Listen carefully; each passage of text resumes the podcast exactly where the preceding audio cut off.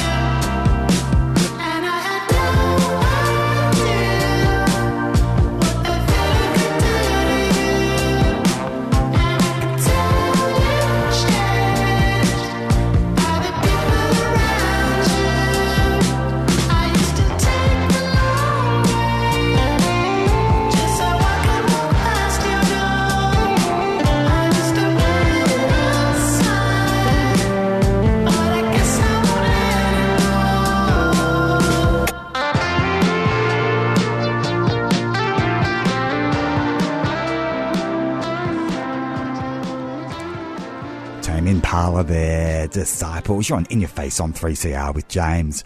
On today's show, activist Roz Ward joins us. We also speak with Britt Baillie from Queerspace about their Futures Free from Violence program. And later, Jason Sweeney from Melbourne Fringe show Masc in Progress joins us. You're listening to 3CR Radio. In Your Face would like to thank Thorn Harbour Health for their financial support of this program. Thorn Harbour Health envisions a healthy future for our gender, sex, and sexuality diverse communities, a future without HIV, and a future where all people live with dignity and respect. To find out more about them, search Thorn Harbour Health on your search engine or find them on Facebook.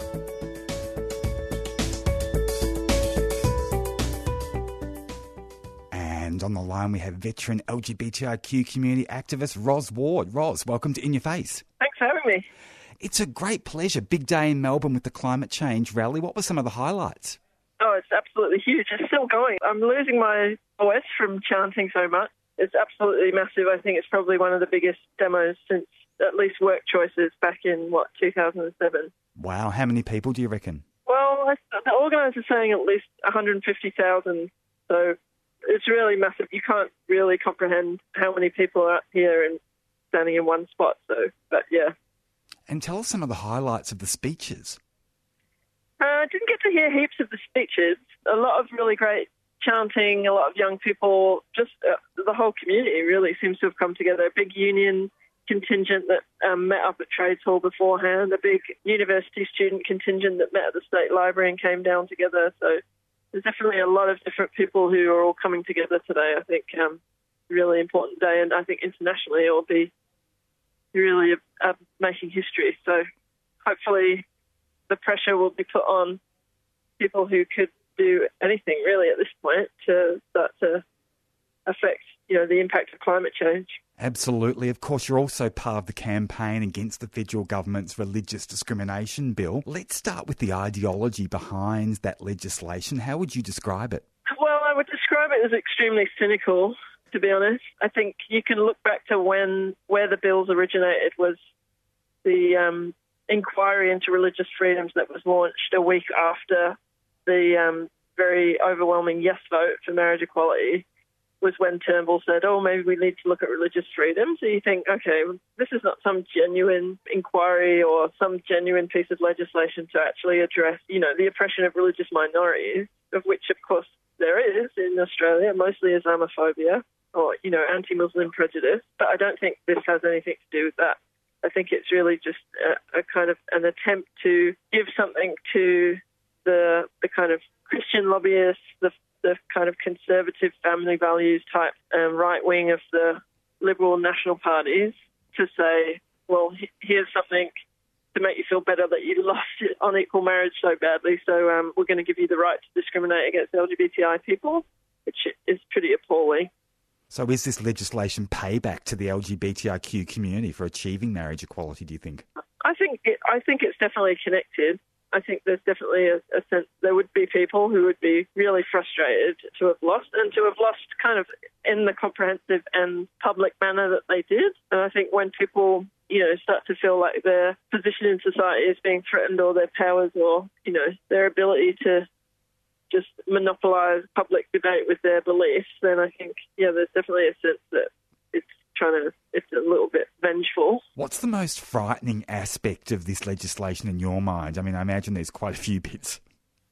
Yeah, I mean, there's a lot of different areas of it. I think one thing that I know a lot of people have been talking about is um, the exemptions around health professionals, and particularly for trans and gender diverse people. I mean, when you go and see a health professional, any of us really, but like you want to feel safe and you want to feel like that person is going to be, you know, willing to look after you and all of that kind of stuff. But the, the provisions that they've put in the bill mean that it's like any kind of anyone, allied health, primary care, any level of health care, as any individual can just say, no, I'm not going to provide you with a service. So that could be, you know, anything from a dentist who sees that you're queer and doesn't like it and can tell you to go away, you know, pharmacists who might be not wanting to prescribe or or um, provide hormone treatment to trans and gender diverse people, like all different levels really of that, which I think can just have a really chilling effect on on people's access to what should be, you know, basic healthcare right. It very much sounds like something that has the fingerprints of the Freedom Caucus from the religious right of the Republican Party. It seems like it's been, you know, borrowed from their prayer book almost. Yeah, and all the all the freedom language is very sort of Trumpian, you know, like free speech, freedom of religion, and actually in this in in the um, in one of the three bills, there's also provision for the creation of a religious freedoms commissioner, which again is really a kind of like up yours to LGBTI people because, well, for a start, there's no LGBTI discrimination commissioner, and none of the other commissioners are called freedom commission. You know, there's not like women's freedom commissioner or whatever. It's like, oh, they're all discrimination ones. So why does this one get a special name? Well, you know, there's certain people who would appreciate it, I, I suppose. To what extent are you concerned that if this religious discrimination bill passes, it'll be a slippery slope downwards regarding the federal government winding back LGBTIQ rights, even those under the purview of state governments? Well, because the bills would override um, state and territory governments. So, in terms of it's that confidence thing, I think more than anything that if if bills like this get through, and Scott Morrison and Peter Dutton and people like that celebrating that, it's kind of the confidence that Trump has given the right in America would be, I think, the similar effect here. That those people can think, oh well, we've got leadership, you know, political leadership in Australia that's prepared to be openly bigoted and to support bigot hold those kind of views. And so it just means that the sort of the more extreme elements of transphobia and homophobia are given more confidence. And you can kind of see that in the way that the Australian has been running these awful bloody special pages of news or not news about trans and gender diverse people. It's a real kind of a gathering of all of the worst scum in society, I think, you know. So we need to show the, those people that they can't just get away with it. Absolutely. And of course, it makes you wonder what the government will actually do regarding trans and gender diverse people if this bill passes. What would next be on their agenda, for example? It's a, it's a frightening thought. Yeah, exactly. And, you know, all the work that's been done around conversion therapy, for example.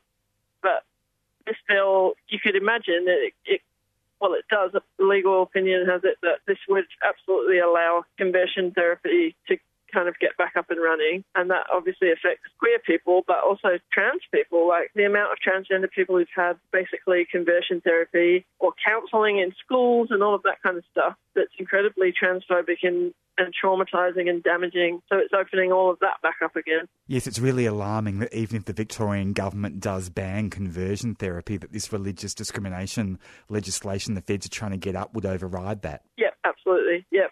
Of course, you're no stranger to furthering the rights of trans and gender diverse young people through the Safe Schools program. Uh, this campaign must be particularly dear to your heart because of the work that you did there. Yeah, definitely. And, you know, we Safe Schools, we worked with a number of religious schools who were doing really good things, like people who were wanting to kind of move things forward in those schools to start the conversation about trans and gender diverse young people and, Um, and LGBT people more broadly. And this, again, just sort of puts a veil over it all and and makes people more afraid. You know, like there's plenty of LGBT teachers who work in religious schools who would be thinking, oh, if this gets through, like, just got to be extremely careful about how, you know, even coming out. And you think 2019, no one should be afraid to come out at work, you know, but this is the government saying, yes, you should be.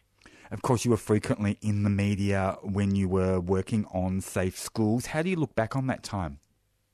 Well, I, it, it's it was sort of crazy time in the middle of it all. I'm I'm um, currently doing a PhD and, and doing some work writing about the kind of nature of the backlash against safe schools, trying to figure out why what happened happened and what we could do better next time. I think, but I think one thing's for sure, like there's a whole generation of young people, and there's a lot of young people at this climate strike today who would know about safe schools and in some ways would define a part of their kind of outlook on it. You know, like people have raised this question now in their schools, and young people will do it even if there's not adults around kind of supporting them, saying, well, why is my school homophobic? Why is there transphobia? Why can't this person be themselves?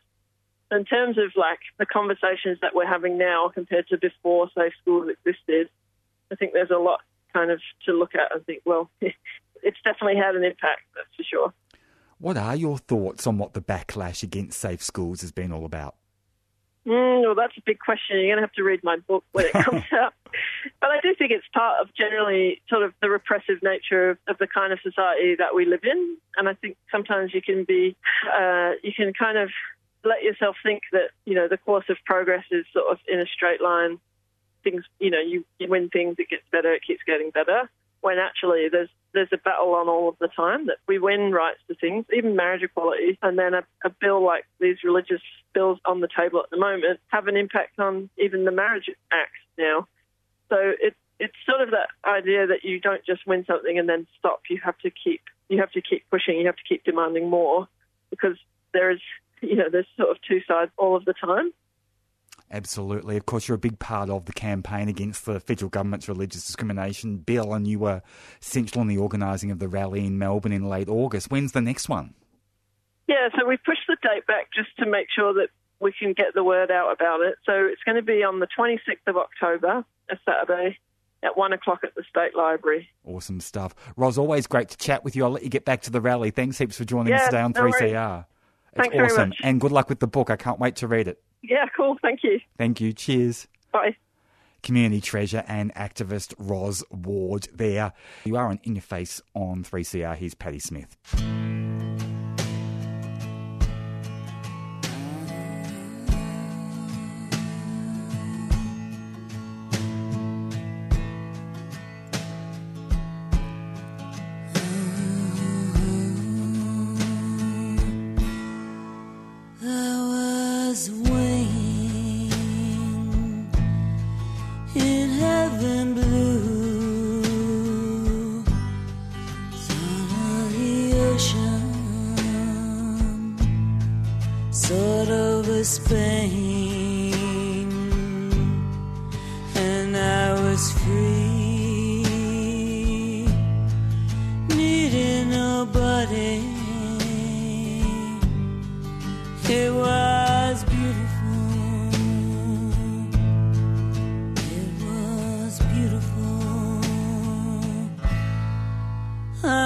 I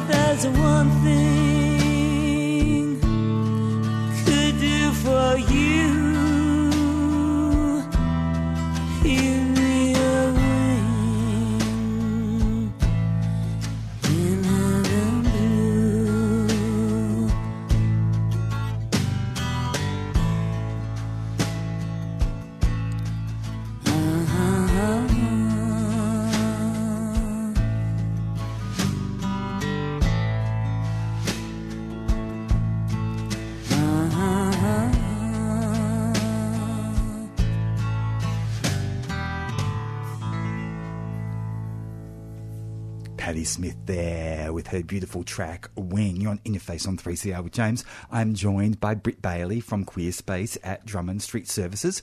Britt is a therapeutic worker there and uh, is going to talk to us about their Futures Free from Violence program. And a trigger warning we will be discussing intimate partner violence in the LGBTIQ community. Welcome, Britt, to 3CR. Thanks for having me.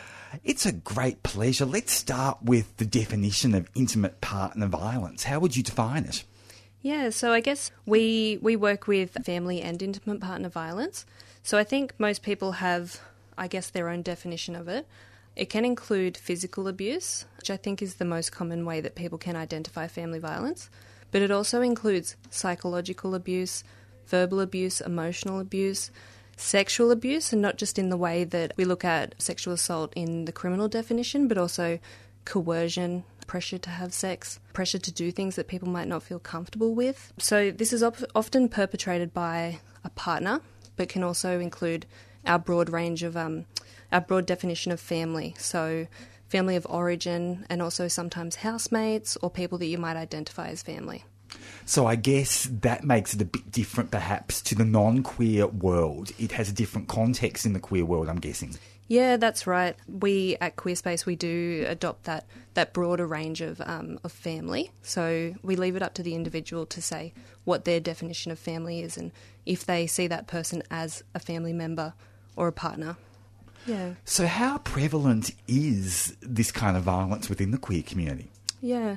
So there's actually not that much population wide data to be drawn on, but what we do know that it occurs at similar, if not greater, rates than within our within the heterosexual and cisgendered community. We do know that our community do face particular barriers to accessing support, though. Such as? So, mainstream services aren't well equipped to understand the complexities and the nuances of the community. It's also historically been quite invisible in our community. So, most, um, I guess, of the advertisements and propaganda that you might see in the community is definitely focused on heterosexual couples or couples with children. So, there's not been that much out there until pretty recently about about family and intimate partner violence within the queer community. So those barriers must be a huge impediment to people not only reaching out and getting support, but reporting it to authorities. Yeah, absolutely, and that's a big thing that we're doing a lot of work with with other community orgs and with with police to try to build on that knowledge. So we know that there's been quite a few incidents where police have been called out to incidents of family and intimate partner violence and it's not been identified as family and intimate partner violence. Might be seen as two housemates having an argument, or seen as, um, for instance, if it's two women, they might think that they don't pose a risk to each other because it's two women. So really combating those heterosexist ideas of family and intimate partner partner violence. Yeah. So tell us a bit more about the work that's being done with police. So I guess a lot of the work that we've been doing with police is um, we're sort of starting up. There's a lot of work done with with the gay and lesbian liaison officers. So really building up the skill base with police and building that understanding. Is the government here in Victoria making an adequate investment in this area, intimate partner violence, and uh, also the federal government? Are they spending enough? That's a big question. And probably a bit political. bit political. I guess in a nutshell, no. We would like we'd like more money, more resources to be honest. And we're definitely still building the evidence base. So I think it'd be great if some more money went into resources in that area as well. So you're running the Futures Free from Violence program at Queerspace at Drummond Street Services. Tell us about how it works and how it's structured. Yeah, so the Futures Free from Violence program, it does have a mainstream or heterosexual cisgendered as part of it, but the we also have the the LBQ TGD component of it, which is built into Queerspace. The way that the program is set up is that we have a group program, so that should run for about 17 weeks, um, where participants can work with other people in the community and we'll facilitate that. So, in a supportive, non judgment environment where people can learn new tools and strategies on how to, I guess, have respectful relationships and avoid using force and violence. And alongside that, we're also offering one on one therapeutic support so we can really try to address the use of violence in a holistic way and look at, I guess, it's quite trauma informed, so looking at other ways we can support people and looking at some of the needs they have as well. So you're working with both perpetrators and survivors? Yeah, yep. Um, we try to stray away, I guess, from the, the term perpetrator. Yeah, of course. Yeah. It's very 1990s, isn't it? Yeah, so we're using the term um, person using violence or force. Um, and I guess just to avoid those labels. Yeah, I think- absolutely. and the yeah. stigma associated with the historical kind of, you know, uh, labelling and Yeah. discrimination around it, which of course doesn't really help, I guess. Yeah, so it's a very non punitive um, program. So we're definitely really avoiding trying to put labels on people. Um, and we're also working with the person impacted by violence, um, you know, when we can get consent and if it's appropriate to do so. So that, that can include a partner, a family member, and sometimes children. Um, even if they don't want to engage with us, we're happy to link them in with some other supports if they if they would like, just to make sure that um, I guess we can try to increase the safety for everyone. So, just the language that you're using kind of says to me that the topic of intimate partner violence is becoming less taboo in the queer community. Yeah, I think it is. Um, definitely since the Royal Commission into Family Violence, I think that there's becoming a bit of a bigger vocabulary around it. Um, mainstream services are working on becoming more equipped. Um, not quite there yet, but I think there's um, definitely a commitment there to, I guess, build that knowledge base and build those skills in that area. Um, I think that people are talking about it more. Yeah, I think that our community, you know, we, I guess we have this this need to um, not put labels on things. Um, I guess we are sort of held to a higher standard than maybe our heterosexual and cisgendered counterparts. Why is Um, that, do you think? Ah, good question. Um, Maybe there is no easy answer. yeah, well, I guess society. That's Yeah. probably the easy answer, I guess. Yeah, yeah, Yeah. Do you think this is um, something that was swept under the carpet during the marriage equality debate, and now that that's over, that there is more language and more kind of you know breathing space for people to be able to deal with it? And also, you mentioned the Royal Commission into Family Violence as well. Yeah. I guess they're both factors in in in uh, the communities being able to deal with this better. Yeah, I guess um, within the the marriage equality debate, it was actually I guess, used as a tool against marriage equality. If anything, it was used as a way of saying that our community is violent and we shouldn't allow marriage equality. So, in that respect, I guess there wasn't enough buy-in from the community to actually put supports in place for um, for family and intimate partner violence in the queer TGD community. And I guess people didn't want to identify that it was going on because we want to be seen that we're having healthy and respectful relationships. And what we know is that most most queer and trans and gender diverse relationships are positive and respectful, but family violence still does occur and it still does need an adequate response. So support services should be set up for that. And I guess, you know, the causes of it are, are, you know, as long as the proverbial piece of string. And I guess, you know, stigma and discrimination can result in internalized homophobia, which can lead to violence. Yeah, absolutely. Um, and that's certainly something that we take into account with the program. What about financial abuse within LGBTIQ relationships? Is that something that you find is, is common as well? Yeah, I definitely would say that it's common. Um, I guess there's not enough evidence to say whether it's more prevalent um, in our community or less prevalent. We're also seeing a lot of themes of, um, I guess, sleep, sleep def- deprivation as well. Really? Yeah, yep. And um, Wow. particular tactics around um, threatening to out people, um, threatening to out their HIV status, withholding medication, um, and withholding gender affirming devices as well. So there are particular tactics that can be used for perpetrators within the community. Wow, that's really, really hardcore. That's really, really full on. And I guess that's difficult for some people to report. Yeah. Um, because perhaps, you know, police and perhaps some services kind of diminish just the impacts of those behaviours. Yeah, absolutely. Yep. And I think that there's this um, this idea from I guess police and statutory services that um, they're not seen as a threat to each other, or that maybe sometimes just putting it in the too hard basket. So, where can people go for immediate support? Yeah, so I guess um, for some queer um, specific support, they can reach out to Switchboard, um, which is 1800 184 527. Um, can also reach out for crisis um, support. Um, so if you are fearful for your immediate safety, you can reach out to Safe Steps on 1800 015 188. Um, there's also Thorn Harbour Health and Queerspace, but um, there's also mainstream family violence services as well. So just jump on Google and look that up. So, if people want to participate in Futures Free from Violence, where do they go? So give us a call at Queerspace, or you can go onto our website, um, queerspace.org.au, and just fill out um, fill out the form, and then our intake team will get in touch. Awesome stuff. Britt, thank you so much for joining me today on 3CR. Thanks, James.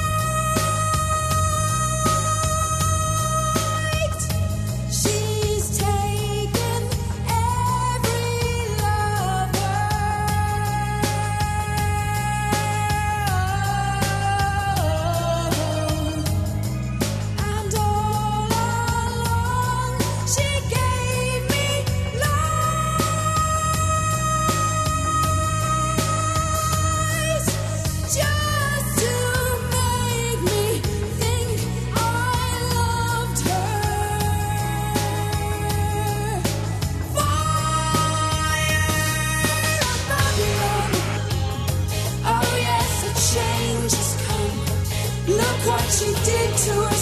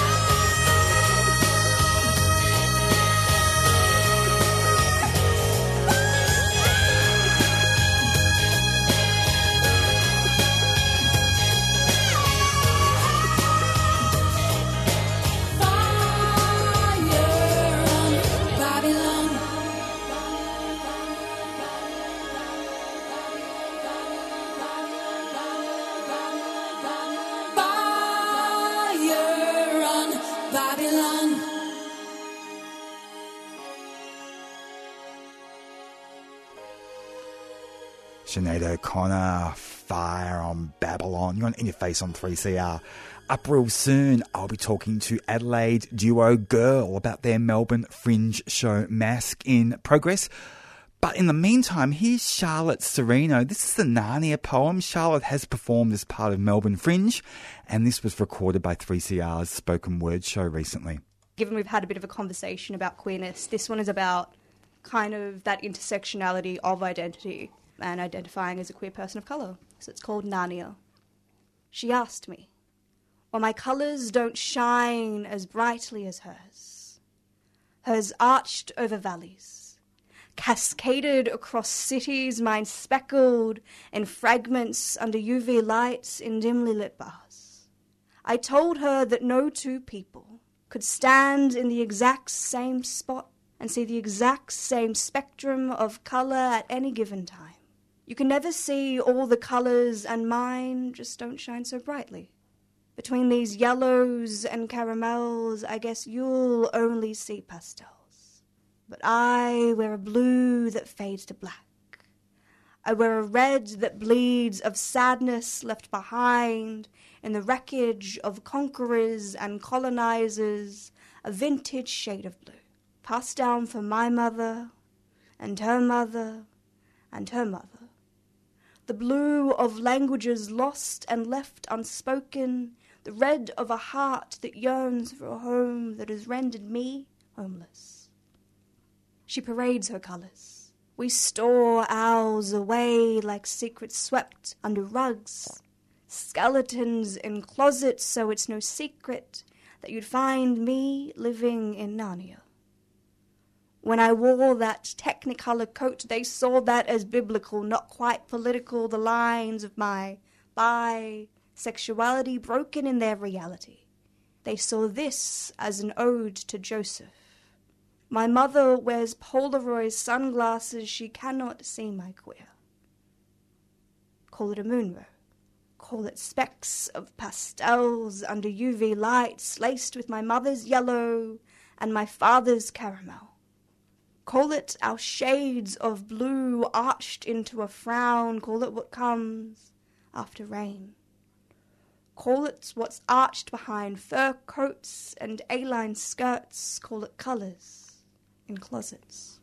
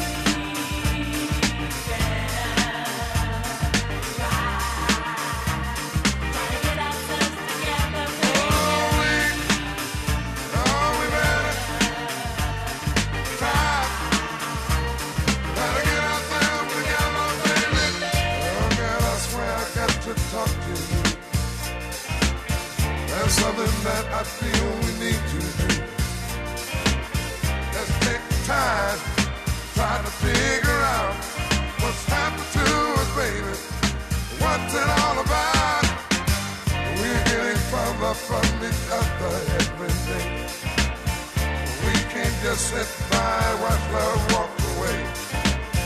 If we don't try, save the love we got. Once we lose a girl, we're gonna lose a lot.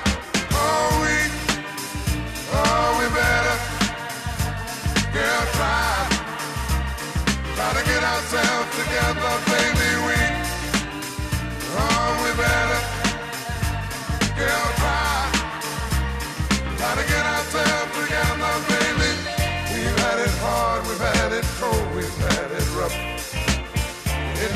Changed a thing between the two of us. We always found a way to face it all together. We need each other now, darling, more than ever. We've got to find the love we used to know. Oh, if we find that love, we'll never let it go. Oh, what a shame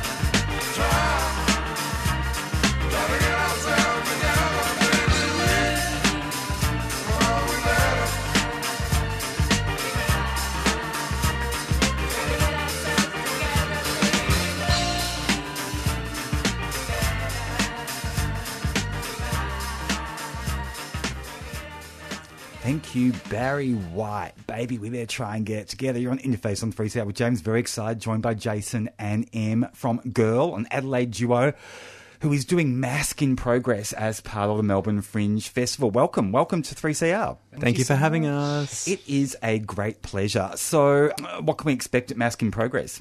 Uh, you can expect music first and foremost. So um, we're we're really essentially a, a band that sometimes gets misconstrued with the kind of work that we do. But every every every kind of performance we make is centered around music. You can expect excellent projections from our video artist that we work with, Heath Britton. You can expect costume changes live on stage. uh, you can expect what else can we can you expect, Jace? Well, I guess you know uh, you can expect a sort of like um, mm, high energy and intense sort of speculation on masculinity. I mean, that's kind of what the show is about, and um, you know, a lot, most of the songs in the show kind of speculate on what that means, and also we have lots of um, interviews that we play back with some people within the community that we know who have responded to a series of questions around Wow. masculinity. That's pretty novel. That's unusual. No one does that with music shows. Well, no, it's Yeah. it's been an interesting, yeah, and and it, well, it really it really works. It sort of like um, supports the songs and helps, I guess, people understand a little bit about the context of where we're coming from as as musicians. Yeah, It sort of came about. We were um, we were making the show, and we kind of we wrote all the songs, and we put it together, and we were rehearsing and kind of getting the visual material together, building the show, and uh, we kind of got to the end of it and realized that our kind of perspective and, and our voice was was not. Uh, the, the the singularity of that was not okay. We really needed to, for such a broad kind of current uh, subject matter that is masculinity and, and what it is these days, we really needed to have voices of others. So uh, we we set about kind of harvesting those or collecting those uh, to use in the show, and, and it's working really beautifully. Yeah, and and you know the, the the name of the work, which is Masc, um, you know, it comes a lot also from, I suppose, gay male culture in particular. The the, the term masc for masc being a, a thing that's around and that um, was intriguing, I think, to both of us. You know, uh, to begin with, it's like, well, that immediately is very exclusive and then makes a lot of people feel, you know, outside of their own communities. So it's like, well, what does that mean? What does masculinity mean within queer culture? Um, yeah, so, you know, we have our own, and through the music and the songs, I suppose that's where our own commentary comes in. Um, but by opening it up, you know, to a bunch of other people, it's, it's you get a wider perspective. Um, so, yeah. What was the question? I'm just thinking, you know, ma- toxic masculinity. That's really what you're dealing with, isn't it? Essentially. Essentially. Um, What are your perspectives on that? Uh, it was sort of i mean we're queer people uh, and so the, the the idea for the show was essentially born out of our personal experiences of toxic masculinity and how it's affected us very specifically as as queer people in the world um, in in a in a variety of ways. So um, we've certainly been victims of it. We certainly underst- we're, we're trying to be kind of diplomatic in the way that we're approaching it because we understand that there are reasons for it uh, that are perpetuated in a variety of ways in this kind of Western society that we're all living in. Um, and internalized homophobia as well. Absolutely. It sounds like you're also dealing with uh, internalized homophobia and toxic masculinity within the queer community. It's not Yeah. just the straight people that you're kind of commenting on with your music. Yep. Yeah, it's it's and it's and I, I think that's really fascinating and um, sort of like a great area to to mine into actually you know to really dig into that because it can be a, it can be a, quite an uncomfortable thing I think you know within the queer community to acknowledge that that exists you know? Absolutely. Yeah. So it's like that thing, isn't it, where people say, I just want to be your average guy. Mm. I'm just your average guy. And it's like, well, actually, you're not. You're gay. Yeah, yeah, yeah. you know, but people kind of want to be something that they're not. And I guess that's because of socialization and homophobia and the way that we internalize it all. I've got to say that I loved your, uh, your preview for the show. And the bit that I'm really looking forward to, because I'm coming along tomorrow night, is the bear pole dancing. Tell us about that. And who is he? Okay, so that is the fabulous um, Anthony Santamaria, who, uh, when he's performing, he goes under the name Ignatius Blackthorn or Iggy B. Um, and he the the footage that you would have seen in the teaser is from the video for our the debut single from the album Masc that we're releasing, from which the music for the show comes, uh, called War. That was that. Uh, So there's an album. There's an album on the way. There's an Masc. album on the way. Uh, but yes, um, Anthony Santamaria stars in the music video for War, and some of that footage is being used in the show. So he's not performing live.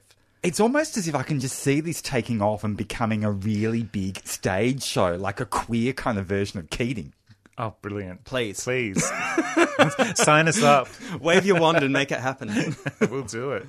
Yeah, and that'd be great if it did. Imagine, like you know, a, a, a show about masculinity being a kind of you know Broadway musical. No, yeah, I mean, I think the potential is actually great. You know, and I think we've we've tried to make it quite accessible. But at the same time, trying to keep a sort of you know edge to what we're doing and really ask the hard questions. It's experimental. It's dark. It's queer. It's all. It's all Mm. of that Lots of stuff that we things. love. Dark. Um, it, it dark. I actually mean like uh, literally dark. We're in a black box, and the only lighting for the show is, is from a is from a projector. It's quite dynamic, but it's, it, it is very dark.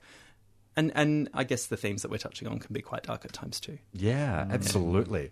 Uh, so tell us a bit more about some of those dark themes, apart from toxic masculinity.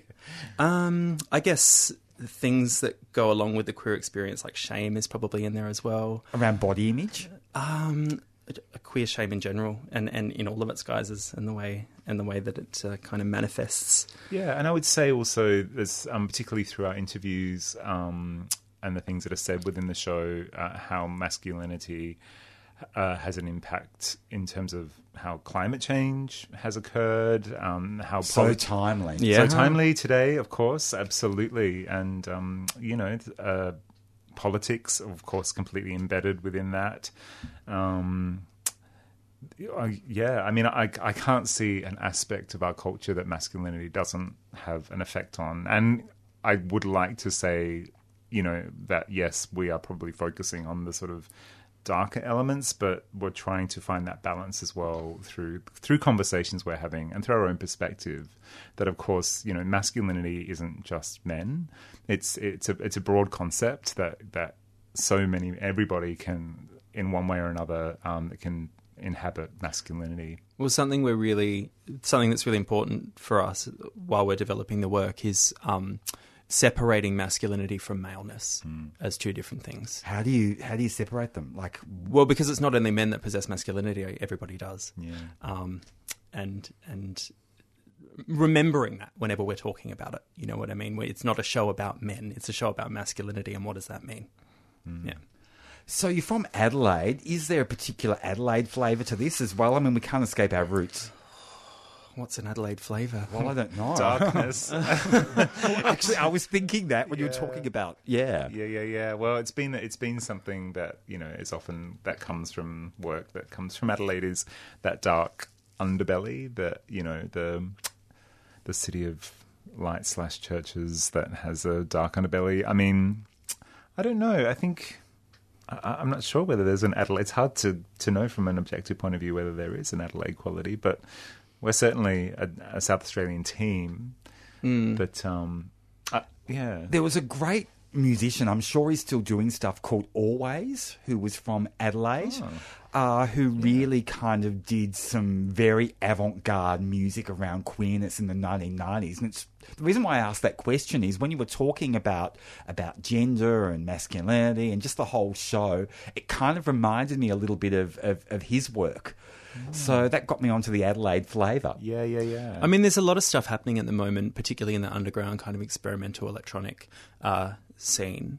Um, Is it's- is there an underground experimental scene in Adelaide? Obviously, Mm. There Have you got- absolutely yeah, is. yeah, yeah, Yeah, yeah, yeah. yeah, Tell us a bit more about that. Um, well, we've You're at the for, you're at the forefront of it, obviously. well, we're kind of approaching it in a little bit of a different way. We kind we're making um, these kind of shows in the way that we're making them, which are kind of more theatre based, and so we kind of stopped gigging as such in inverted commas. Uh, so we're not necessarily a part of it, other than kind of as spectators. Um, but there's events like Half Strange that are coming up, which features some really wonderful artists. I, uh, there's um, Ancient World, which is a, a local venue that really kind of supports this um, experimental electronic scene. And we do a lot of work with a company called Vitalstatistix, uh, who support not only um, uh, experimental music and sound art, um, but um, performance practice and live art uh, and visual arts meets performance practice. So, you know, there's a lot of spaces to, to make work and present work uh, in Adelaide, um, which, you know, I think for us, we feel very blessed because there is. Um, you know, it's it's a place where you can actually make work and still, you know, do it pretty cheaply and you know efficiently and with you know a kind of relative freedom so yeah i don't know i think a lot i mean a lot of really great experimental musicians have left adelaide and moved to melbourne funnily Yeah. enough um, so there's i think there's always that sort of um, adelaide melbourne sort of uh, hand in hand kind of thing going on with experimental We pinch the best stuff from Adelaide. Thieves. we always return Hey, look, you're at Brunswick Mechanics Institute, and it's a venue I walk past every day. I live in Brunswick. How did you end up at that venue? Because for me, it doesn't seem like it's a coincidence because you actually seem very Brunswick and you seem like a perfect fit for that venue. How'd you end up there, coming all the way from Adelaide for Fringe? How'd you pick a venue and end up in just what seems like the perfect venue for you guys? Well, um, we're actually performing as part of a larger event, which is called Critical Mass, which is um, a, a part of the Fringe Festival and was curated by um, uh, S.J. Norman. Uh, uh, And um, yeah, that's And- my and- mind's gone completely blank. Happens to the best of us. yeah, no, so yeah, uh, um, SJ um, curated this work and at, at least I don't know, I think it's fifteen other performance works um, that uh, and and visual artworks that are happening at Brunswick Mechanics Institute and Black Dot Gallery and Site Works uh, over the entire Fringe. So it's kind of like a festival within the Fringe um, and uh, incredible festival. Um, I would say, you know, um, it's majority queer work, um, majority First Nations work, um, and it's it's pretty amazing. I feel very excited to be part of it. So yeah, and that's that's that's why we're here because um, of, of SJ. yes. Awesome stuff. How can people get tickets? Through Uh, Melbourne Fringe. Melbourne Fringe website. Yeah. Masc in Progress search. Awesome Yes. stuff. Well, I will be there tomorrow night. Really looking forward to it. Really looking forward to the bear doing the pole dancing and the rest of it the narratives, the stories, and the music. The sonic rawness. It sounds wonderful. Yeah. Thank you, James. Talking to Jason and Em from Adelaide duo Girl. Check it out. Masc in Progress as part of Melbourne Fringe. I am out of here. Jacob's up next with a Friday rave. Taking us out is our Nine Inch Nails. We'll catch you next week on In Your Face. Probably got a language warning too on this track. Bye, everyone.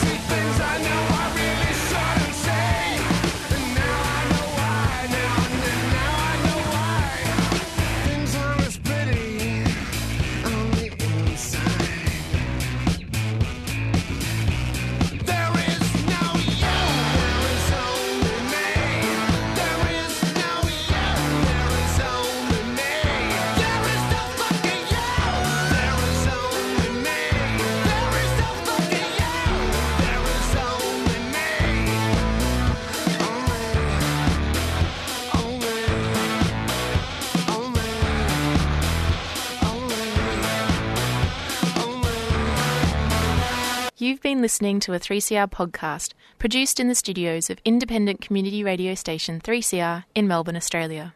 For more information, go to allthews.3cr.org.au.